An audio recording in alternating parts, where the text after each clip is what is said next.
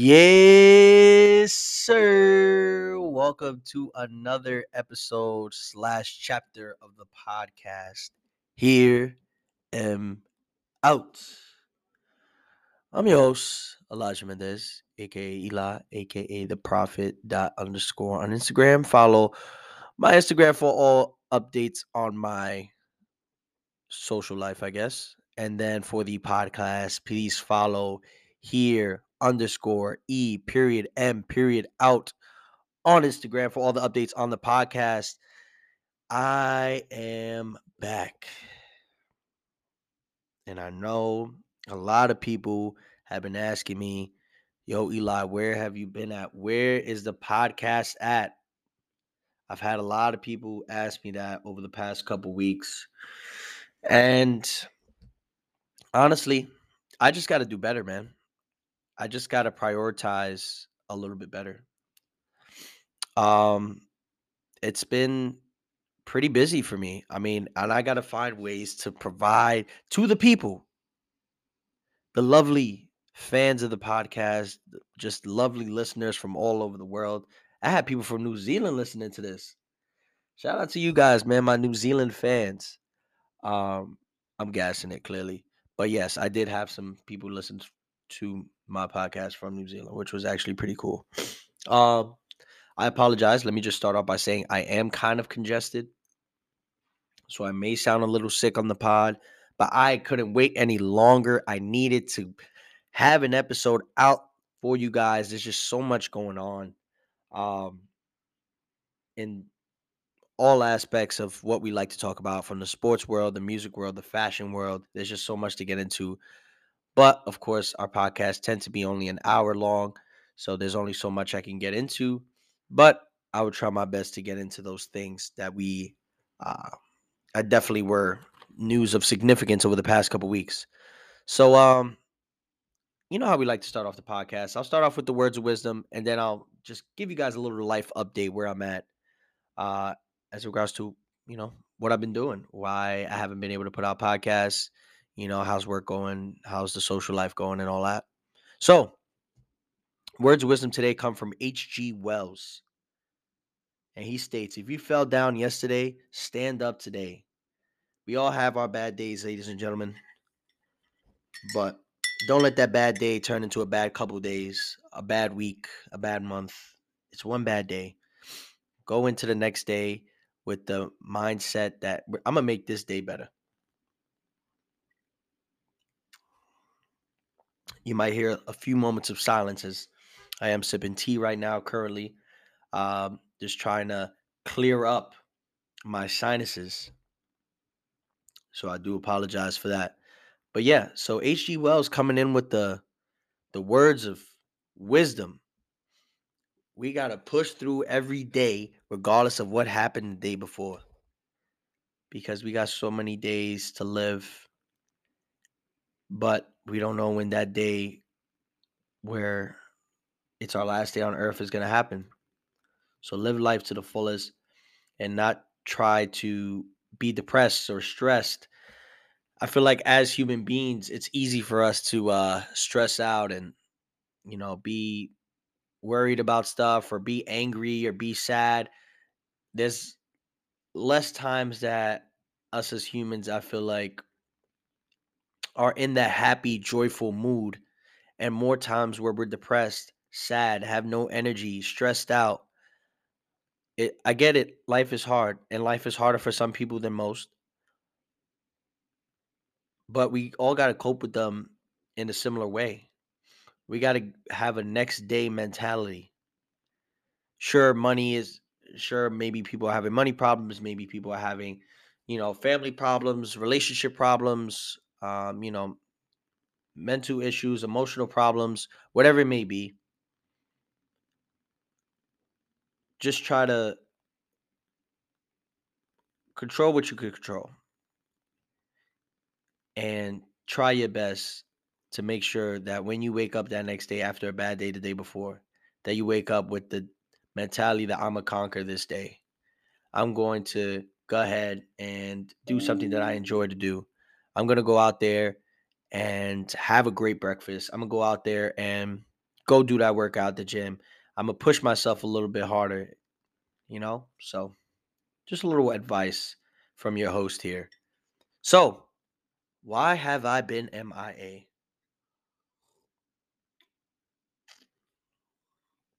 Why, Eli? Why? I mean, it's been cool. I mean, you know, I've I've told you guys I've had my moments where, you know, things aren't going good. You know, I might be feeling a little sad, a little depressed. But as time has went on, I mean, I feel like I've been feeling better.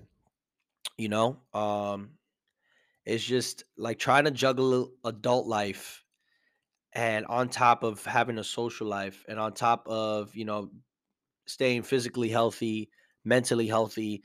It's a lot to uh, deal with on a weekly basis. Um, you know, Monday through Friday are completely swamp days for me. I mean, just working and you know having to take care of laundry, having to clean up, you know, having to you know make sure I, I'm eating properly, cooking, you know, throughout the week and stuff.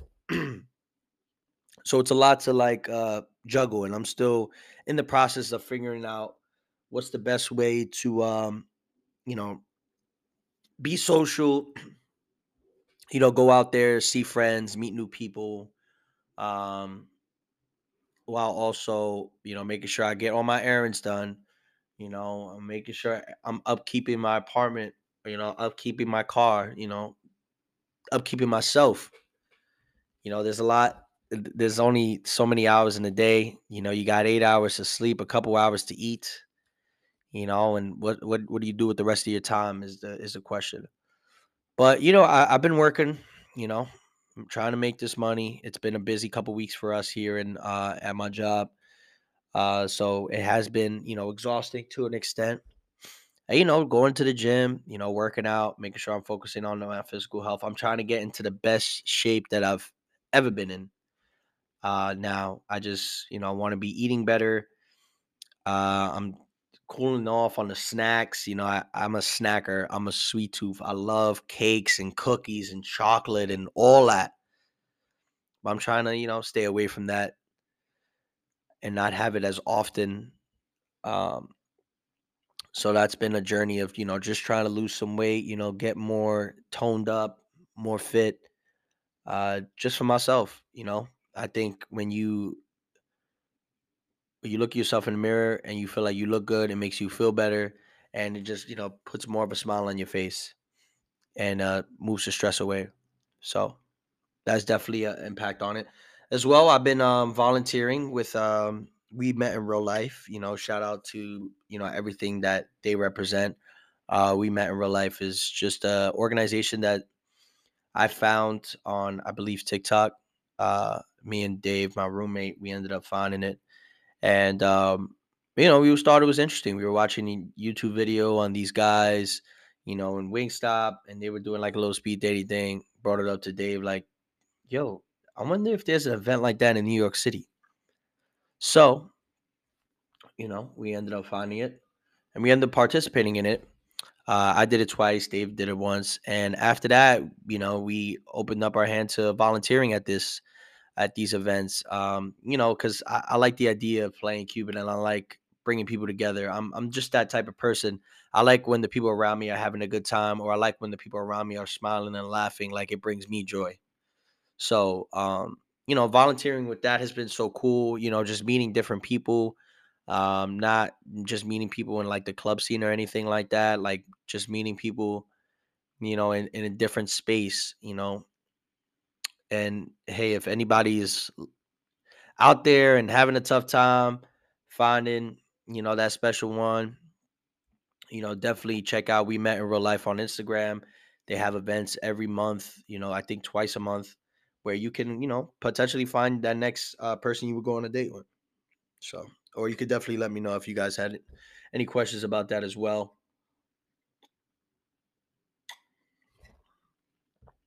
So, yeah, I've been volunteering there. Um, that's taken up some time during the week as well.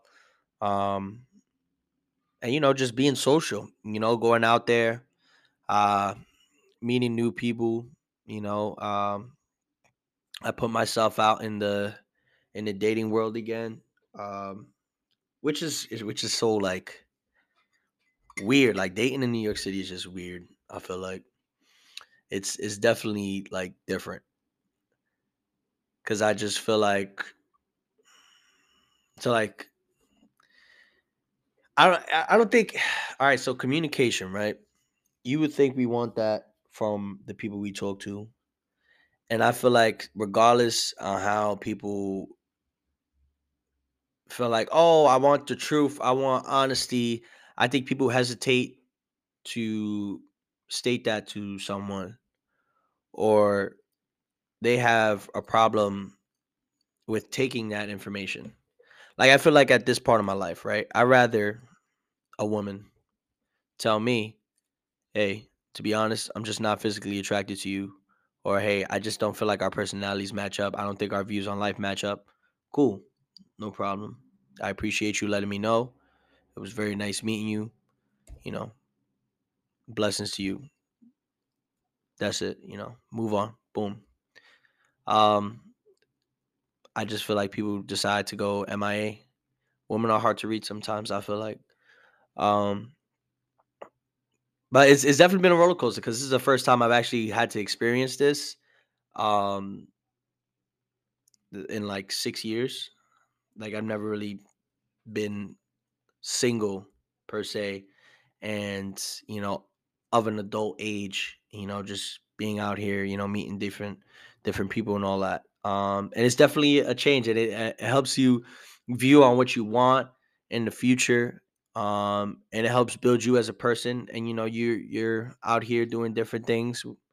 Um, just to you know have fun, but also uh, meet people in the long run. Um, but it's been going all right. You know, it's it's definitely a learning experience. I feel like, but I'm also in the mentality where I, I want things to just.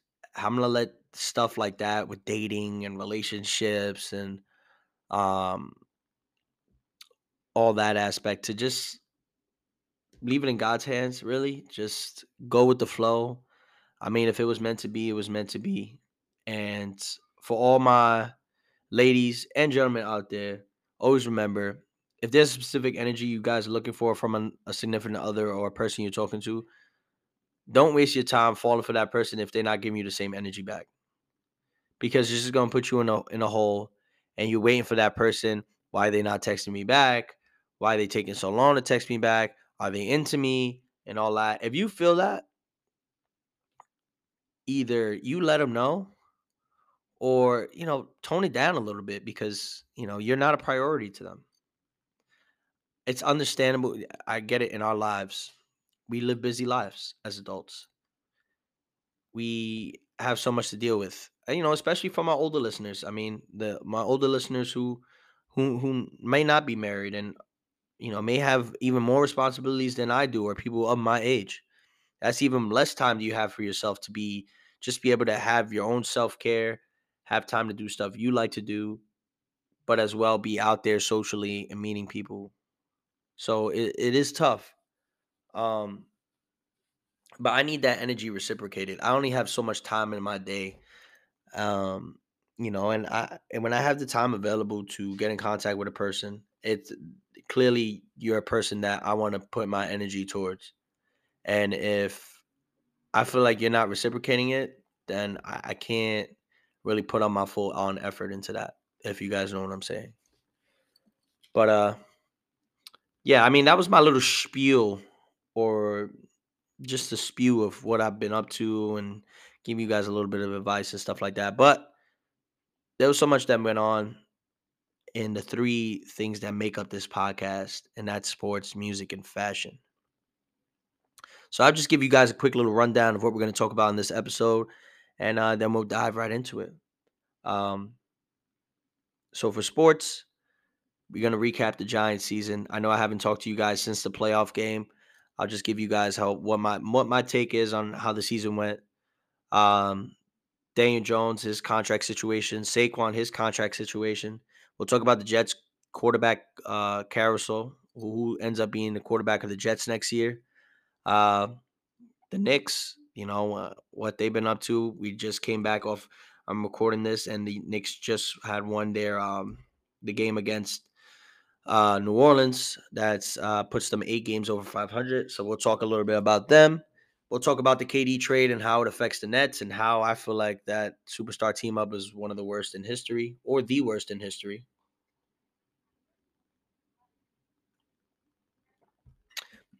Then we'll go into music. The top 50 rappers from Billboard had came out, and there's a lot of shockers on that list, to be honest. Um, so I wanted to just dive into that by also giving you guys my top rappers of all time, in my opinion. Um, and then I'll dabble into how I feel like Drake isn't a great. He's not a legendary rapper. He's not a top ten rapper because that's a spoiler alert. He's not in my top ten rappers of all time. Uh, the Grammys came and went. Uh, we'll discuss that a little bit, and then um, for fashion, we got a little white cement threes are coming out soon. So we'll just talk about those and how I feel about those. Uh, the big red boots that everyone's been talking about. Uh, Adidas and Kanye are talking again? Question mark. Uh, talk about my little thrift haul, how I went thrifting, how was it? Uh, league fit of the week. You know who who had the best fit from the All Star weekend. Um, and yeah, that would be it. That would be the podcast after all that. But uh welcome to chapter 3, episode 14. The hiatus return.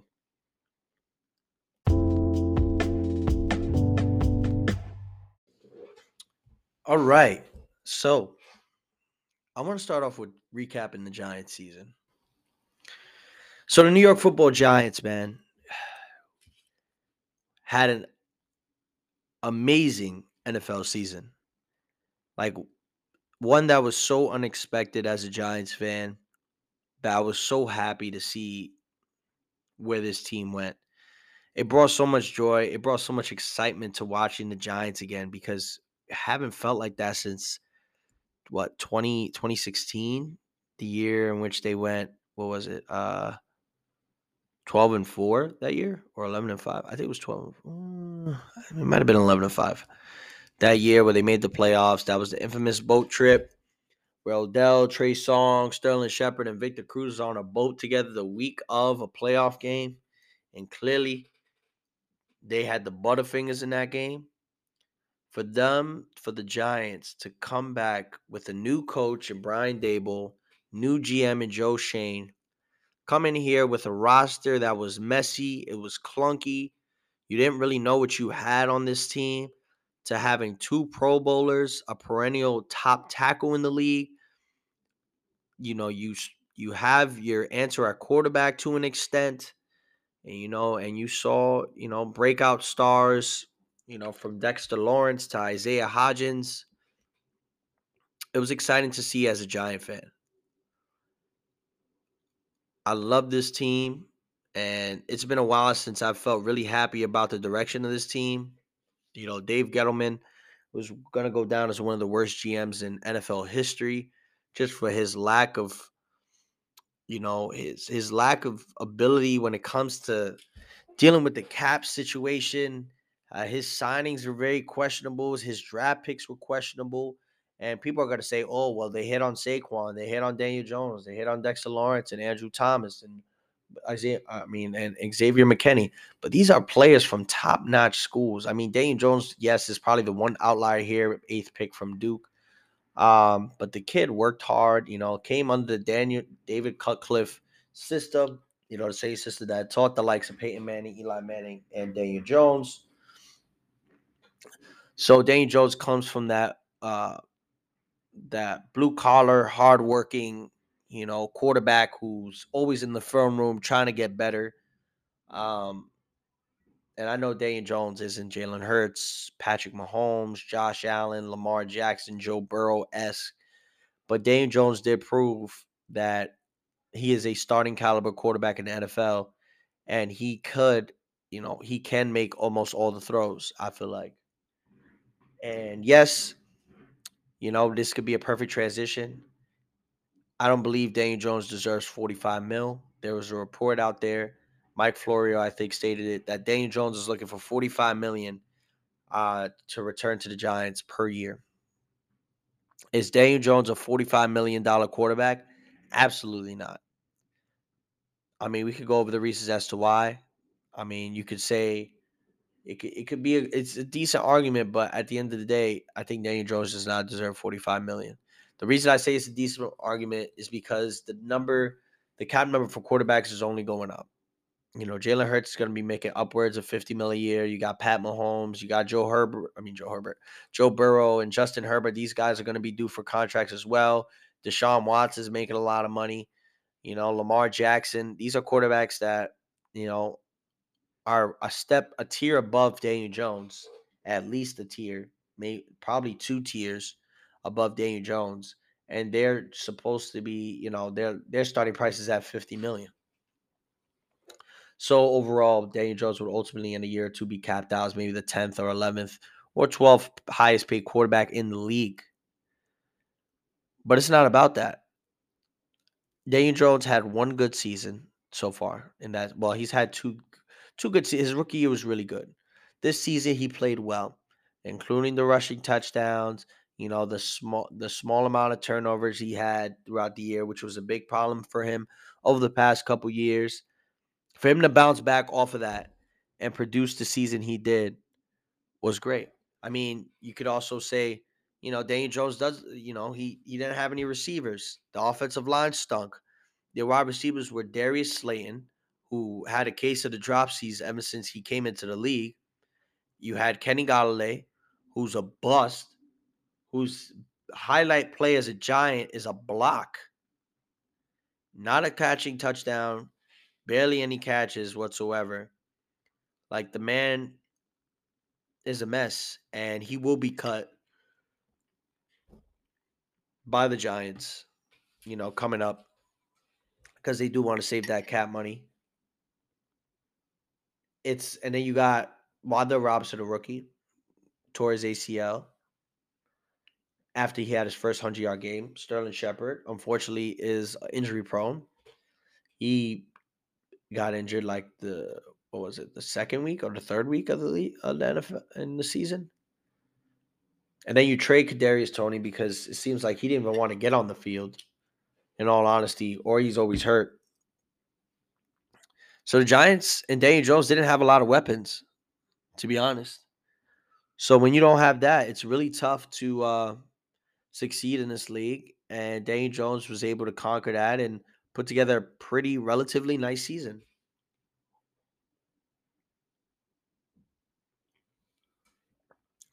They end up upsetting the Vikings in the first round, which is amazing, and then getting blown out to the Eagles.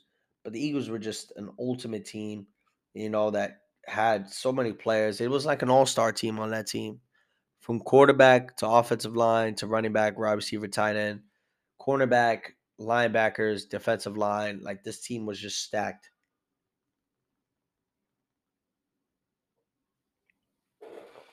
The Giants weren't on their competition level, to be honest. And, you know, it was a little humbling experience, I think, as a Giant fan and for the Giants themselves that they're not in the class of a Philadelphia. They're not. No matter how much we want to say it, they just they just aren't, unfortunately. They Philly just has so much more talent. The Giants are still missing so many pieces on this team. Still missing some O line, especially in the interior. If you um you got if you bring back Saquon and Dane Jones, your quarterback and running back are solidified. But let's say you only bring back one. Let's say you bring back Daniel Jones, he's the most likely one. You bring him back. Now you got to get a running back, which aren't that hard to find, you know. But you know, you want to find a decent to good running back. No, but you're not going to find the next Saquon. Saquon is different. He's great. He's an amazing player, but he's not going to be. Um, you're not going to find another running back like Saquon. He's a unicorn to an extent. But it looked like he was breaking down as the year went on. So, as a Giant fan, how are you? How do you feel about that? Then you got to pay the man. It's a tough pill to swallow. And the Giants only have one franchise tag here. I think if I had to guess what this offseason is going to consist of, I think Saquon walks. And I think the Giants are going to have Daniel Jones on the franchise tag because I just don't think they're going to agree on, on the money situation. I think Saquon, mind you, he's one of the greatest running backs we have right now. But if Saquon is stuck on 15, 16 a mil, I just can't see Joe Schoen paying that to a running back who looked like he had tread on his tires.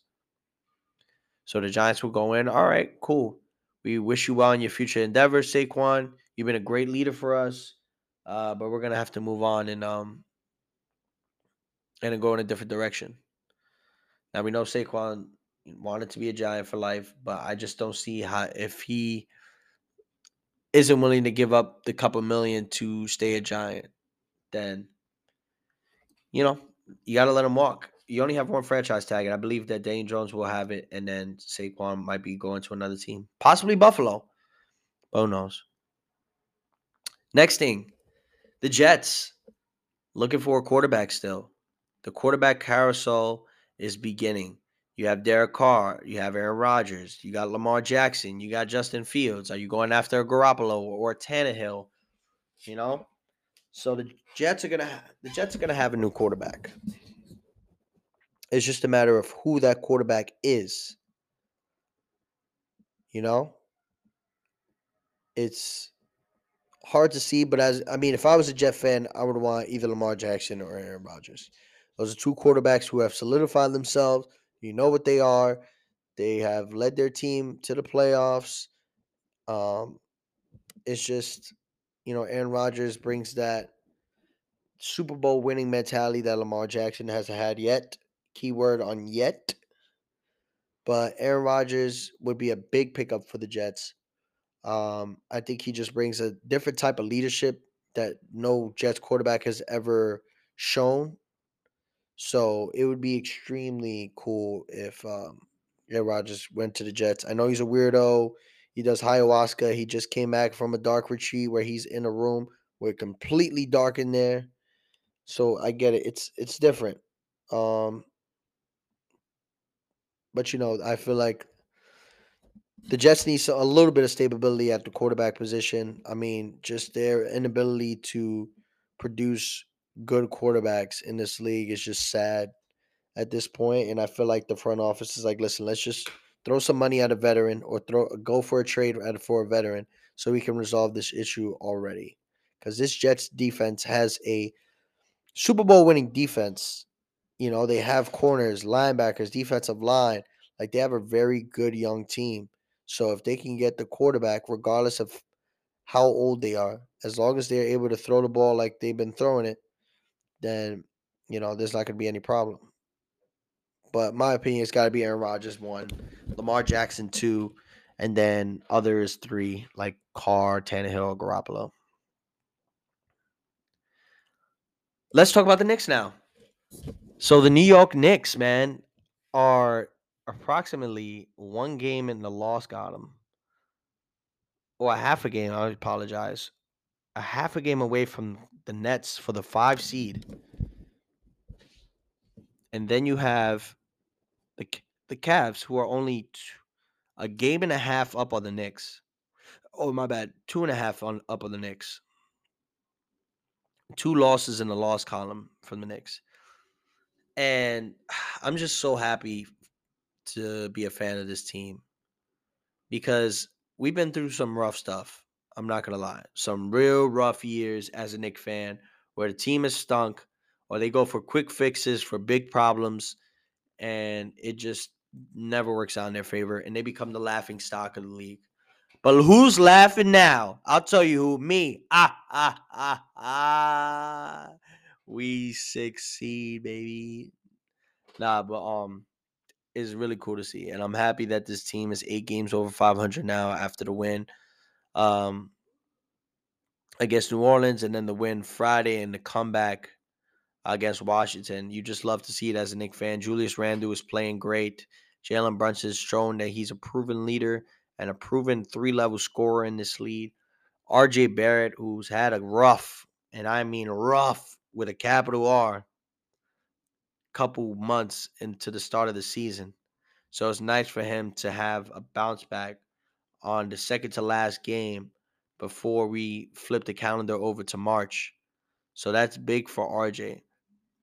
In my prediction, I see the Knicks probably staying at six. I mean, I would love for them to move into five and stay there consistently, but I am a little worried about Miami. Like, where's Miami at? Um, because you know they made it to the conference, the champ, uh, NBA Finals before. So you know if they feel like they got to turn on the switch, I I feel like they have a shot to do that. So are the Hawks too, but I don't know. I feel like the Knicks have a shot to catch the fifth seed, but it's going to be extremely tough. And they have a chance to even climb up to fourth, but I just don't feel like the Cavs are going to relinquish that spot um, to any of the New York teams, not even just the Knicks. Um, last thing I wanted to talk about is in regards to the sports aspect of the pod. KD, man, KD was officially traded from the Nets to the Phoenix Suns in exchange for Mikal Bridges, Cam Johnson, and Jae Crowder, and four unprotected unprotected first round picks.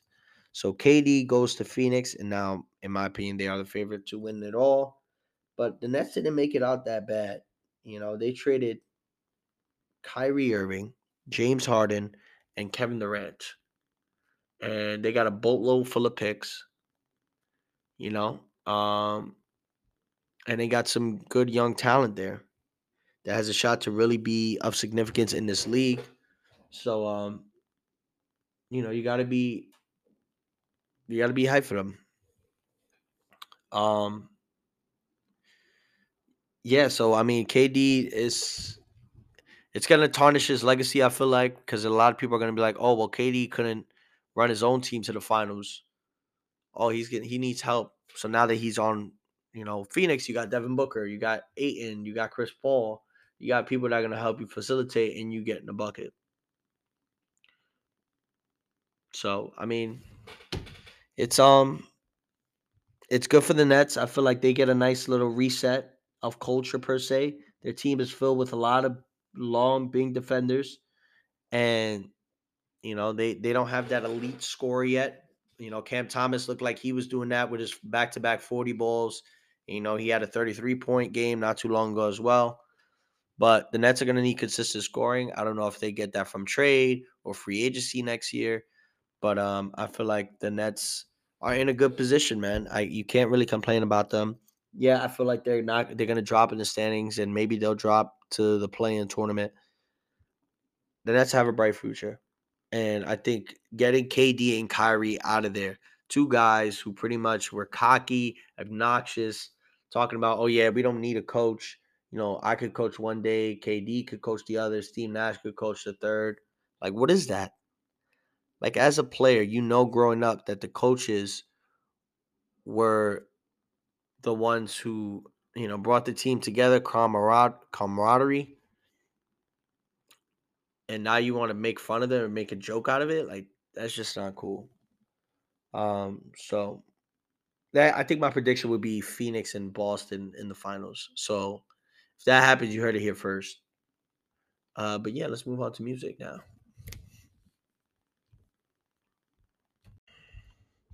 All right, let's get into the the top 50 rappers from Billboard article.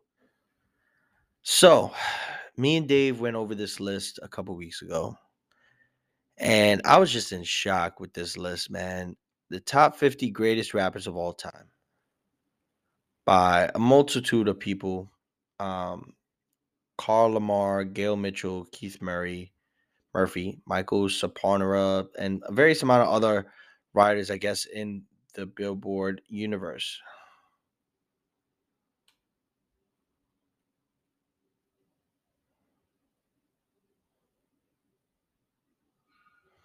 So just to read, I'm just sorry, I was reading through what exactly determined these rankings.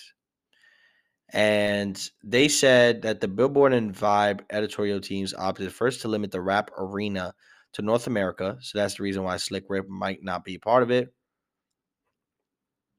And they also opted to not include the significant contributions of uh, reggaeton and dancehall MCs on this list. From there, the team looked into the kind of following criteria, not a particular order body of work, achievements, cultural impact, influence, longevity, lyrics, and flow. So let's go. Top 50. So number 50 ended up being Rick Ross. Um, I, I'm not too angry about that. The thing that got me going crazy was uh, where's it at? Jadakiss was at 46. Like, I don't know. Jadakiss is one of the top lyricists out there. For him to be 46 is just a shocker to me. I mean, the guy is just legendary on the mic.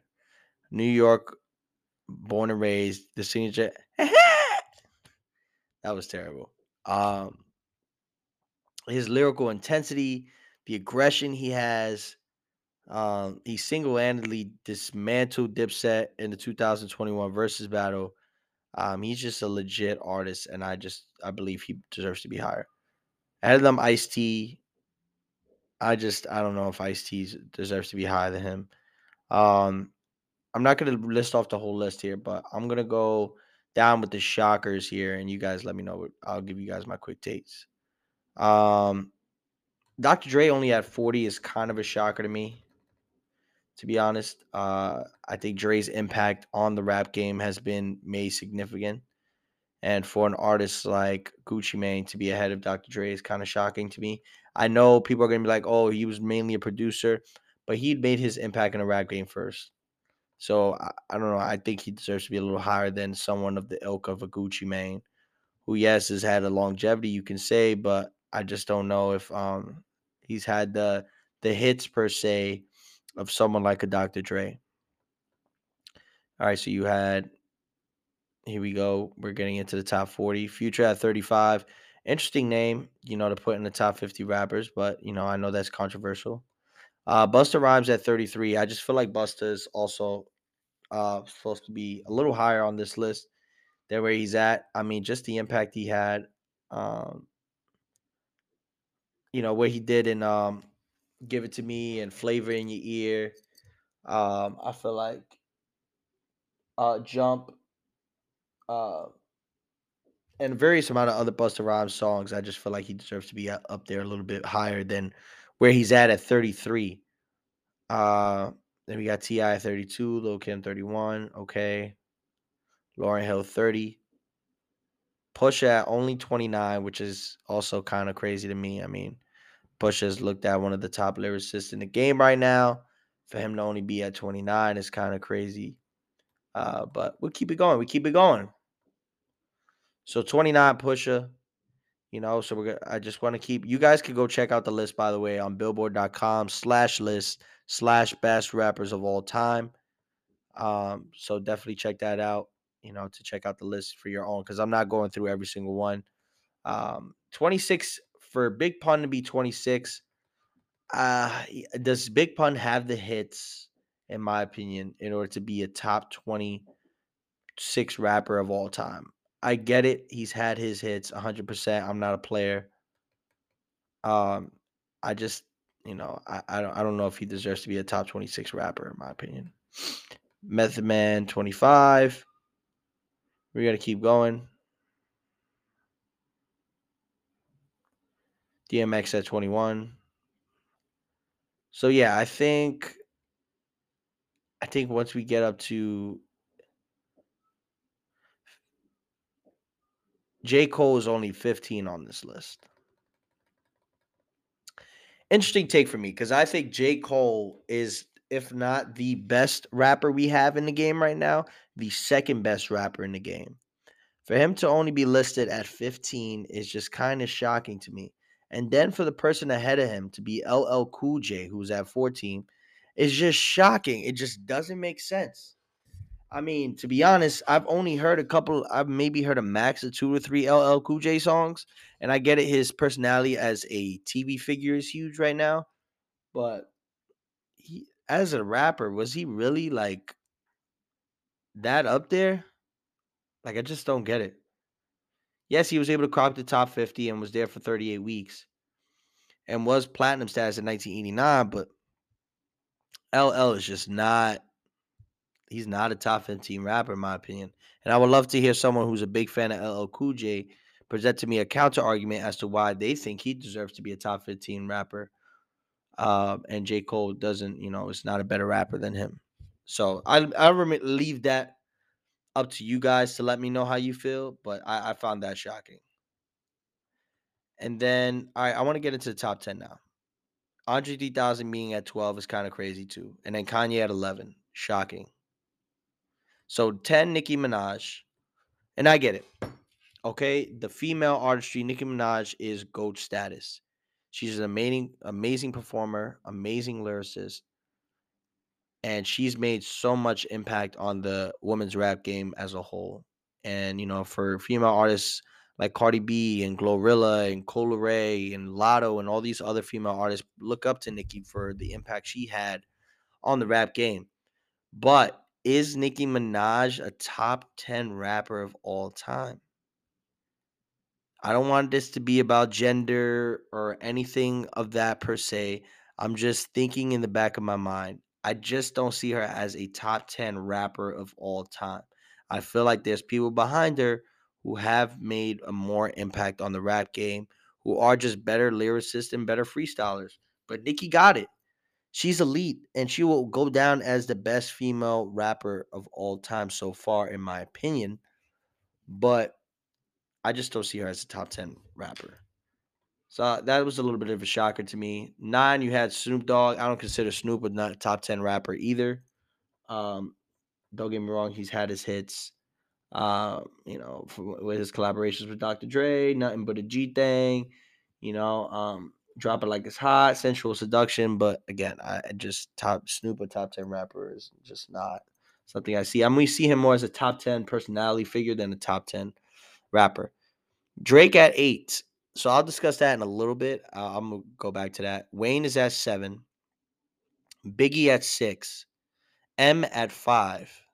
Tupac at four. Nas at three. Kendrick Lamar at two. And then number one, Jay Z. Don't get me wrong. There, I I don't disagree with the names in that list per se, but the rankings are just a little off for me, in my opinion. Um, so let me just give you guys my top 10. And you guys will ultimately can come back at me and give me your take. But this is my how I feel like my the top 10 should have went.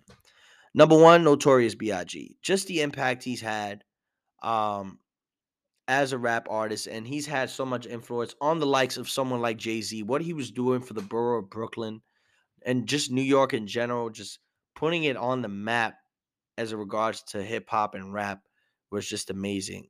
And he was just an elite lyricist.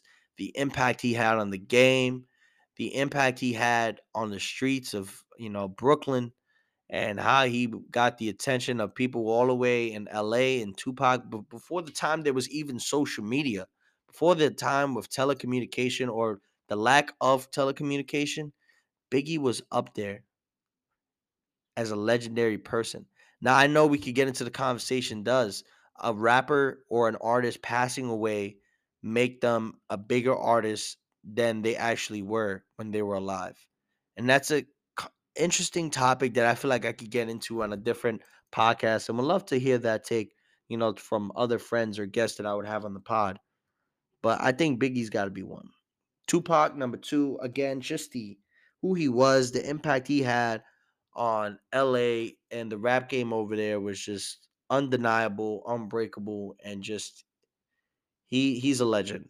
And I think he's right up there with Big at two, if not one A and one B, but he's two on my list. A little bit of New York City bias, I guess, there too. Uh, three, I got Jay Z. Now, Jay, probably my favorite artist of all time. I, I think Jay Z. He went. Me and him went to the same middle school. I feel like I have a connection to Jay Z for for some reason. Just him growing up in Bed-Stuy, just you know how he came up as this guy that I'm pretty sure a lot of people just put him to the side, didn't think anything of him. For him to build his own empire and now have Roc Nation, and you know just add the impact and longevity he's had in the rap game is just amazing.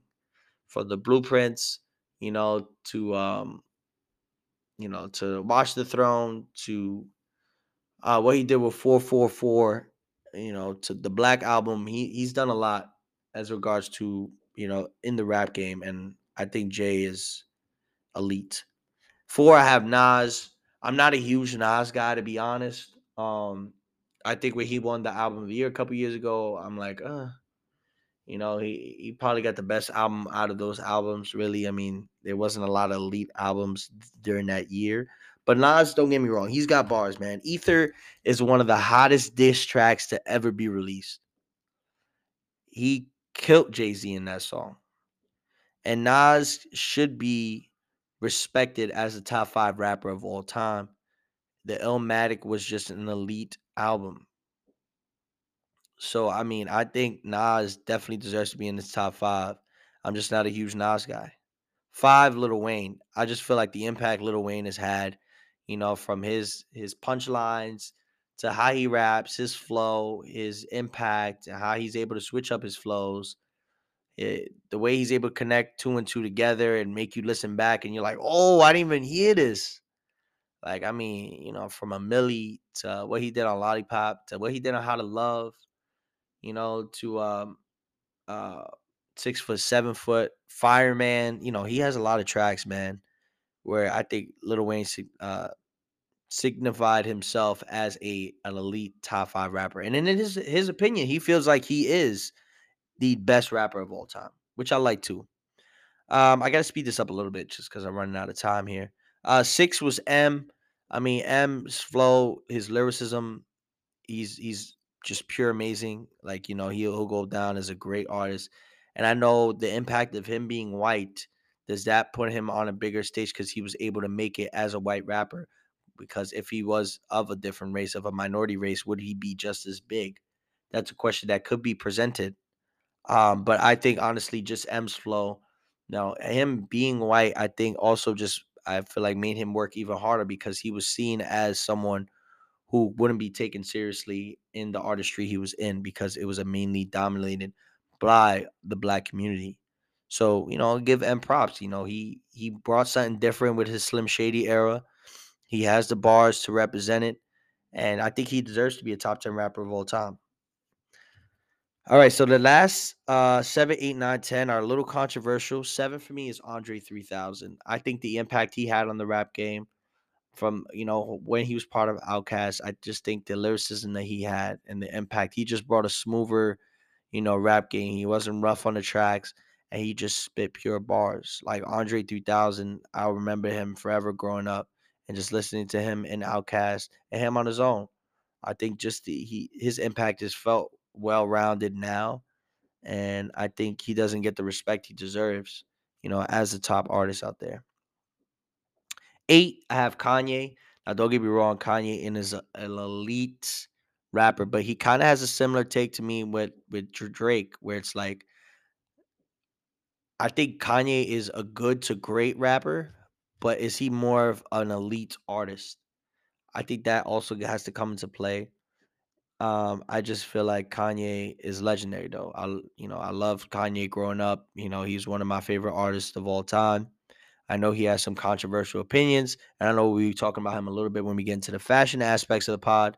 I just, you know, I just feel like Kanye definitely deserves to be top 10, but I think he's one of the elite artists. I just don't know if he's a top 10 rapper. I mean, well, he is a top 10 rapper, but he, he I know some people who would put him higher, you know. Uh, so nine Kendrick and ten J Cole, and I know people are gonna be like, "Why is Kendrick so low?"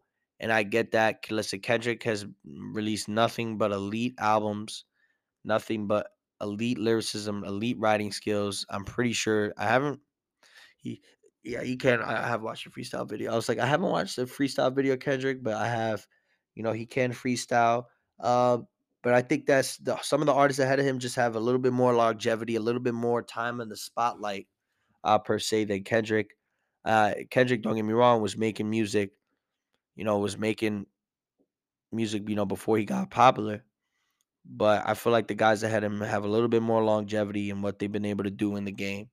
Uh, for me to before considering Kendrick, you know, a great, you know, top five rap artist like uh, Billboard had him at two. And then 10 is J. Cole, man. I mean, J. Cole is, speaks for himself. He's had legendary albums. I remember when he first came out, I was watching it on BET. Uh, what a throwback, son, you know. Uh, he had his song uh, "Who That, Who That, Who That." Cole where who that I remember that was the first song I heard from J. Cole. And I went back and started listening to like a little Friday Night Lights.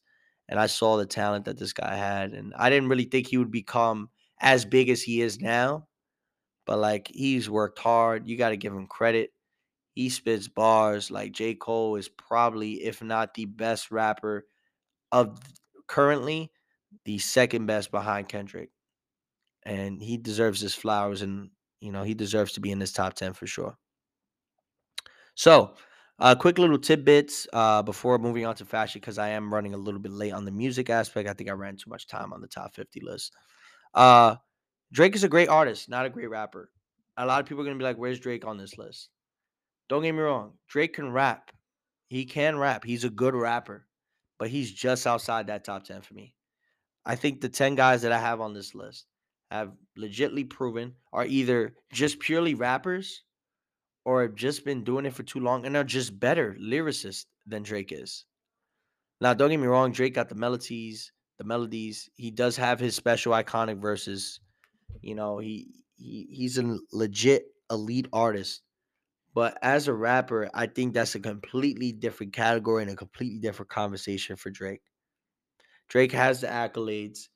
He's, you know, he has the songs, he has the hits.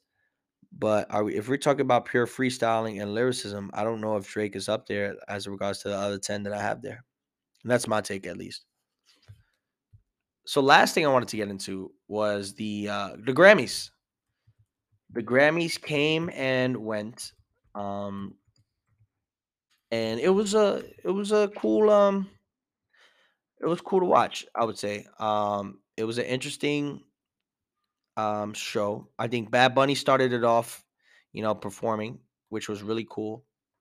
It was nice to see, you know, um, you know, Bad Bunny get, you know, recognized and then for him to perform El Apagón and uh, Después de la Playa, uh, oh gosh, I can't speak. Después de la Playa, you know, two real Hispanic songs and not him going to the base of like Titi Me Pregunto or Me Porto Bonito, you know, or um, you know, any other song on the track. He went real Hispanic and really showed out for his culture, you know, with a merengue song and then another song about his love for Puerto Rico and the and the problems that they're having, you know, over there. So I extremely give props to Bad Bunny. He had everybody in the crowd dancing, having a good time. So it was a great night for him. Um, my take is just I, I'm I'm just a little disappointed slash angry at the fact that they like to put artists like him and various amount of other artists as well. You know, Afro beats, you know, reggaeton, and you know other genres out there. They like to put them into a category, and I just feel like they deserve way more, um, way more. What's the word for it? Recognition. You know, way more appreciation for their art. I mean, they put like Bad Bunny. He did get a Grammy for top album in um, La Música Urbana or something like that. Pretty much a Hispanic um, or reggaeton um, category for music in the Grammys. And that's cool, don't get me wrong, but like I think he had album of the year. And I've told you this this multiple times since that album released last summer. This album deserved to be album of the year because of the significance it had all over not only in the Hispanic community, but all over the world, regardless of what your color, your skin, how you looked, what language you spoke. I saw every place I went, I saw people bumping Bad Bunny, regardless if you were white, black, Spanish, Asian, it didn't matter. Bad Bunny really made an album that could cater to all the masses.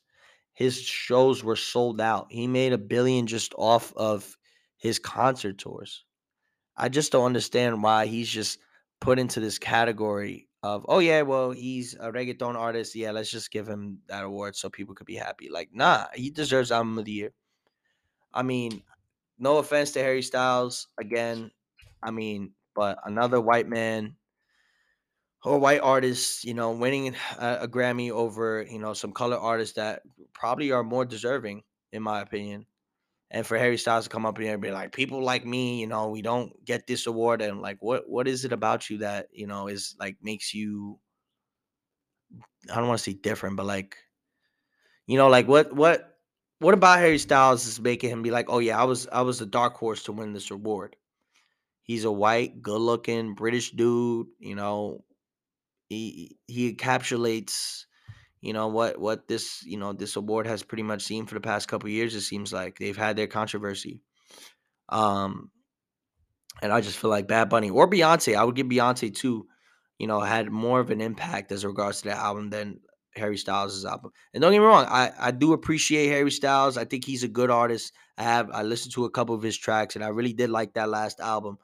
But best album of the year? Nah. Nah. And there's various amount of other awards, you know, about damn time won song of the year. You know, you had, you know, which was great for shout out to Lizzo Man. You know, there's a couple of other takes I had on this, but you know, I'm gonna keep it at that. I spoke my piece. So let's move on to uh fashion.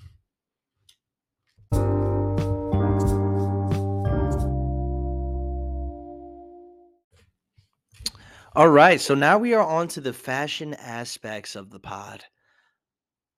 I love this part of the pod just because I'm so entrenched and I have such an infatuation with dressing nice slash fly. If you guys know me personally, you know how much fashion means to me. It's just the combinations. I got so many pairs of sneakers I can really make so many different outfits with. Like today, I, after this podcast, I'm gonna go go through all my clothes. Anything that's I feel is too small, I don't wear as much as I wanted to. I'm gonna go to the thrift store and I'm gonna donate it, or I'm gonna sell it, and I'm gonna use that money because I did go to the thrift store yesterday, and I'll just give you guys a little quick explanation of what I ended up getting, and I will use that to uh, buy some more clothes. You know, so um, yeah, I mean, shout out to uh, shout out to just fashion as a total. I love it. I love it so much. Um, so let's just start off with the thrifting part. I I, think I'll start off there since I am talking about my impact and my myself as regards to fashion. Uh, so you know, around you know, it's a new season coming up. You know what I'm saying?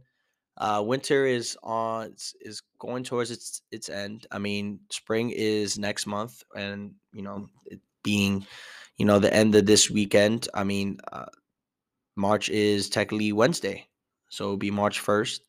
Uh, it will be the month of green. You know, St. Patty's Day. I got a couple friends' birthdays on top of that.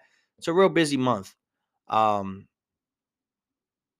and so I like to, you know, it's also the start of spring. So what I like to do is I like to go through my clothes and you know, I want to I want to shop again. I want to get some more fits. I want to get some more pants or shirts or hoodies or whatever it may be. And I like to switch out the stuff that I got, you know, and instead of just throwing them away or giving trying to find someone to give them to or you know, some I'll donate them, you know, to people who need them more. But I, if I can make some money off of them, why not? I mean, I pay money for them, so why not, you know, try to get as much money as I can back? So I do go into the process of going to thrift stores and I do sell back my clothes.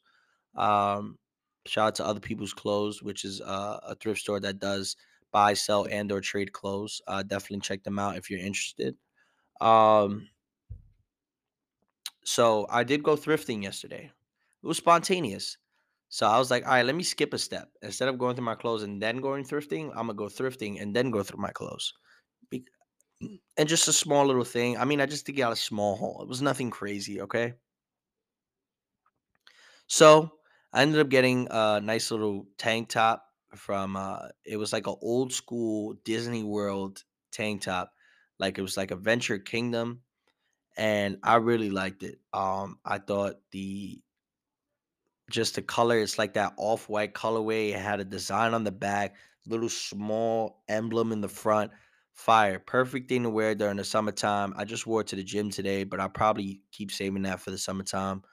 Um, I really like that shirt. Then I found a um a ACDC old school um tee and like a um what's the word for it? Um Woo, I'm forgetting the words. Uh, so it's got like plastered colors, purple, blue, and like a little pink. Uh, tie dye. There we go. Wow, how did I forget about tie dye? So it was a nice little ACDC tie dye T-shirt. Um, Love the colorway of that one. I thought of something. If not, I'm not wearing outside. It's something I could wear around the house. Could wear to run some errands. Is calm. Um, next tea I got was like a Vineyard Vines um Shotsky tee. See me, I know Vineyard Vines was such a popular thing. You know, in college, it was one of the things I saw. You know, in St. Lawrence, where I went, that private college I went for two years. Very popular brand. I didn't even know what Vineyard Vine was. But um I copped it. I saw the tea. I was like, oh, why not? So I copped that. Um, it's a long sleeve, you know, something to just wear around. Um, why not? Um, then I also because I like the design because you have like a little emblem on the front and then the back it shows like a shot ski. I thought it was pretty cool. Um, what else did I get? And then I got a uh, race car tee. Uh, I think Tony Stewart's on the front of it. I don't remember exactly who it is, but you know, of course, uh, I it was in a nice white and blue colorway. It was a good material. It was, it was in good condition. I only paid eight dollars for it. So I was like, you know what? Why not? Let's go. Let's go to little rock rock T vibe. I mean, rock T race T vibes. You know, and I feel like I could pull out a fit with that uh, rather easily. And uh, last but not least, ended up getting a a Rutgers crew neck uh, crew neck sweatshirt. Um, champion, you know, reverse weave sweatshirt. The material is really soft and great condition, as if I went to Rutgers, even though I didn't. Um, I'm just really into getting like college, like infamous college uh, merchandise. I, don't like. I got a Yale uh, rugby polo. I got a Harvard rugby polo. Um, I got UCLA sweatpants. You know, I now I got a Rutgers crew neck sweater. So don't come after me. All right, y'all gotta relax. Um, so yeah, that was my little thrifting haul. Uh, the crew neck was ended up being the most expensive thing. That was like a forty dollars. But that's because of the fact that thrifting is such a trend now that L Train Vintage and other thrift stores out there like, we're gonna upcharge these people. I remember like when L Train was a thing before thrifting became really popular, you know, during the pandemic and stuff like that, or a little bit before it. Um, you know, it was cheap to find, you know, t-shirts and stuff like that. But when we walked in the store, jackets at a hundred dollars, t-shirts at 40 to 80 dollars. Like that's expensive. Like for that, I'll just go to Zara or go to, you know, a, t- a store and get a shirt or whatever I want, you know, new and fresh. I get the vintage look, but some of these shirts got stains on them, are worn down. Like I'm not paying sixty dollars for this shirt for what? Or I'm not paying because I, I saw this Giants jacket, like this varsity jacket, I really wanted to get, but I'm not. I saw there was no tag, and it's funny. I ran into one of my old boys from high school there. Uh, shout out to my man Cliff. Uh, he had the jacket. He didn't have no price tag on it, so I had the same jacket. There was two jackets. I had the same one in my hand. He went up to the register to go buy it. Son said, "Yeah, that's a hundred dollars." A hundred dollars, mind you, it's a little bit worn down, and it's a thrift store. What are you charging a hundred dollars for that? So I was like, oh well, I'm putting my back. I'm not trying to spend a hundred dollars on a varsity jacket at the thrift store. Like what? You're wilding. So it was a nice jacket. Don't get me wrong. I mean, if y'all know me, y'all know I love my varsity jackets. But it's just a hundred dollar price tag is just not worth it for me. You know, coming from a thrift store. Um, but yeah, so that was my little thrifting adventure I had yesterday. Uh, and over the next couple weeks, I'm I'm gonna go to the outlets. I want to get a couple more things for the springtime. You know, I like to change up my my you know my outfits and stuff as the seasons go on. I just love shopping too, so it's a therapeutic for me. Use shopping as a therapy, fellas, ladies. You know, because it can be very therapeutic. It make you feel good. If you look good, you smell good, you're gonna be good there's more to that, but you know, I just gave you a little quick synopsis there. All right. So let's get into the white cement threes, man. I mean, the white cement threes are releasing again for the first time in a while. One of the most coveted releases, the Air Jordan 3 White Cement 3 Reimagined. Honored 35 years with the age aesthetic and redefines timeless. It brings back that vintage vibe and you love it. Saturday, March 11th. They did do the Nike did have a shock drop on Thursday, February 23rd, but more are coming in a couple weeks. So it's gonna retail at 210, 150 for grade school, 90 for little kids, and 75 for infant and toddler. Um, this it's kind of like this Nike Reimagined series where they're throwing in these iconic Jordans, the ones the the lost and founds that were the reimagined Chicago ones, and now you're doing that with the white cement threes. Um, it, eh, and you gotta love it, man. I mean, the Jordan threes I had probably as a baby. I can ask my mom for sure, but I most likely guarantee that I had these as a kid growing up. I'm in this time right now when it comes to buying sneakers where if it's a sneaker that I really wanted in high school, right? I'm gonna go out in there and get it.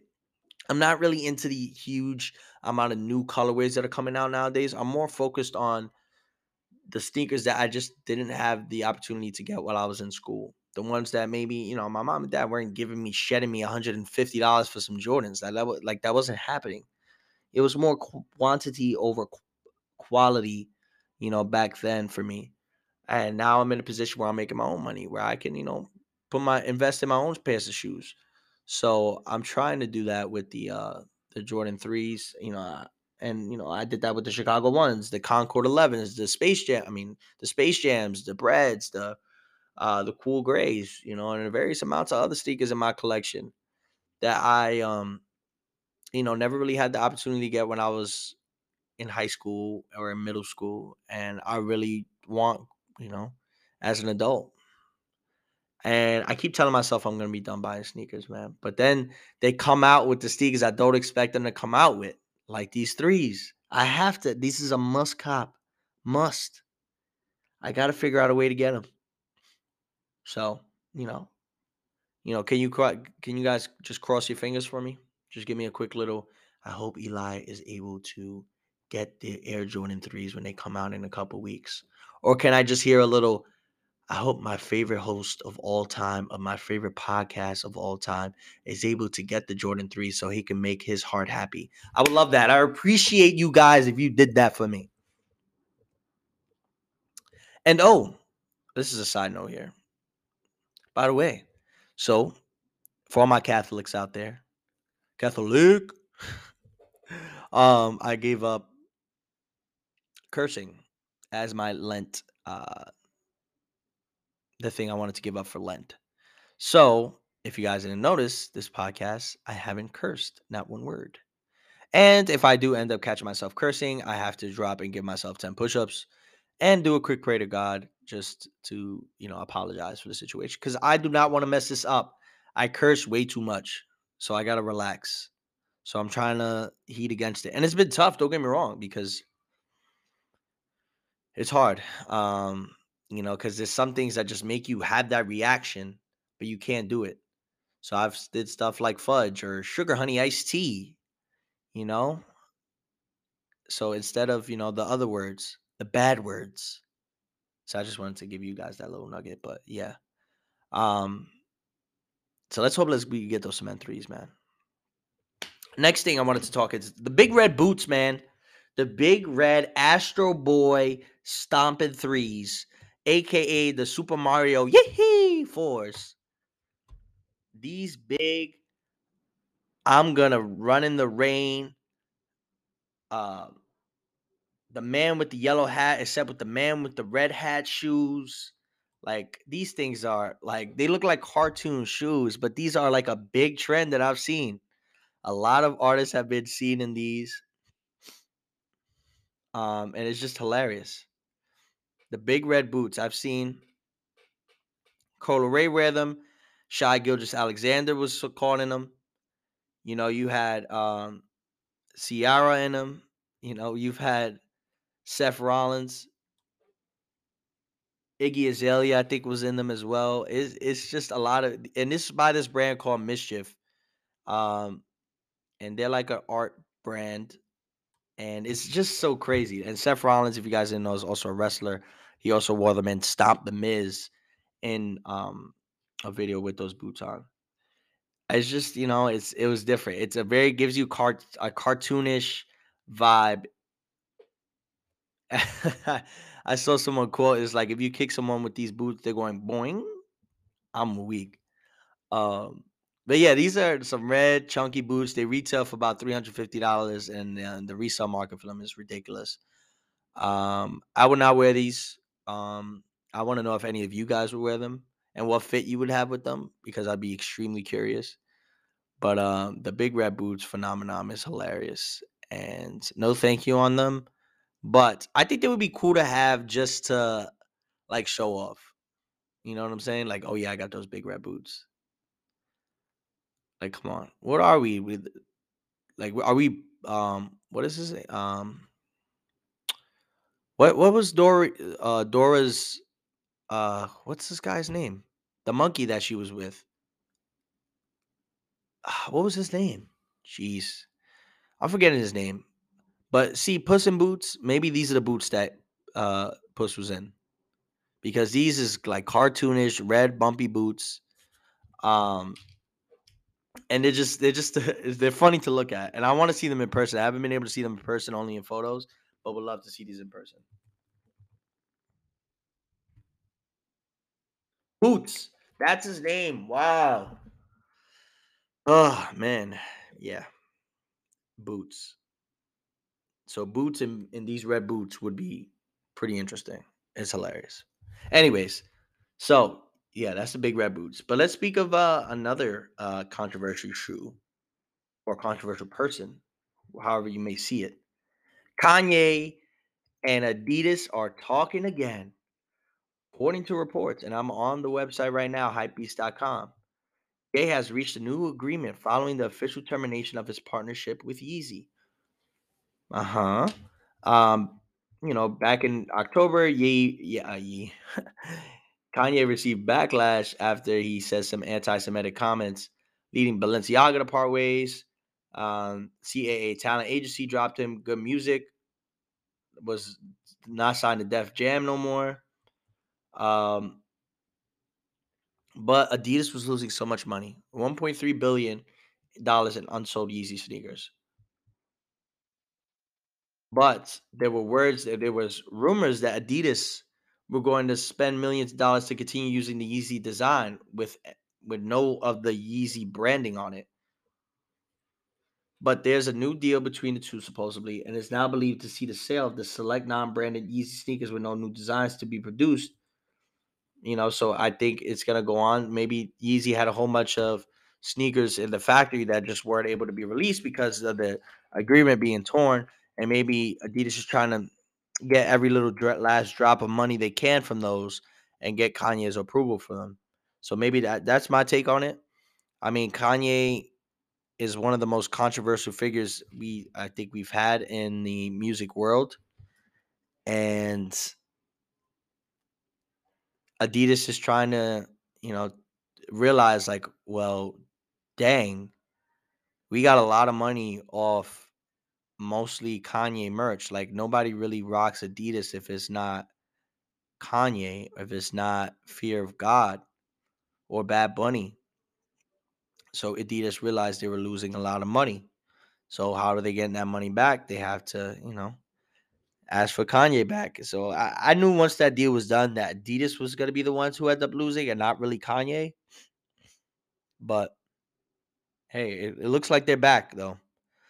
So uh, very interested to see. I mean, I'm still wearing Yeezys, by the way. I haven't copped a new pair of Yeezys, but I'm still wearing Yeezys, and I might still cop a pair of new foam runners before the summertime. So catch me in those. But anyways, I think that's it for the podcast today. Oh, actually, I did miss one thing. League fit of the week. Wow. So shout out to my man SGA, man. SGA got it. Shai Gilgeous-Alexander came through with the fit for All Star Weekend. Um, he had a, a mink coat on, and with the with the Tims on, I was like, okay. My set came out dripping, so I give him props. Uh, you know, Shai is one of the drip kings, man. So he he got it. Um, he he's um he does his thing, man. Um, but Shai definitely had it with the fit he had on. Um, I thought it was a dope, dope collaboration. He kept it calm on the top, but then had the fur, the fur mink with the the black leather jeans, white tee, chain showing, and then the Tims. Nah, Shai is the best dressed in the league. And I'll post a photo on the Hear Out page so you guys can check it out for yourselves. but definitely the best dressed in the NBA, in my opinion. But now that's all I have for the podcast. I appreciate you guys tuning in. I'm back now officially, so expect another episode this week coming up. Um, I hope you guys enjoy the week. Let's have a fresh month this week. So let's get to it. Let's get more money, more opportunities, more blessings, better weather, hopefully, crossing our fingers. And uh yeah. Have a great one, y'all. Peace.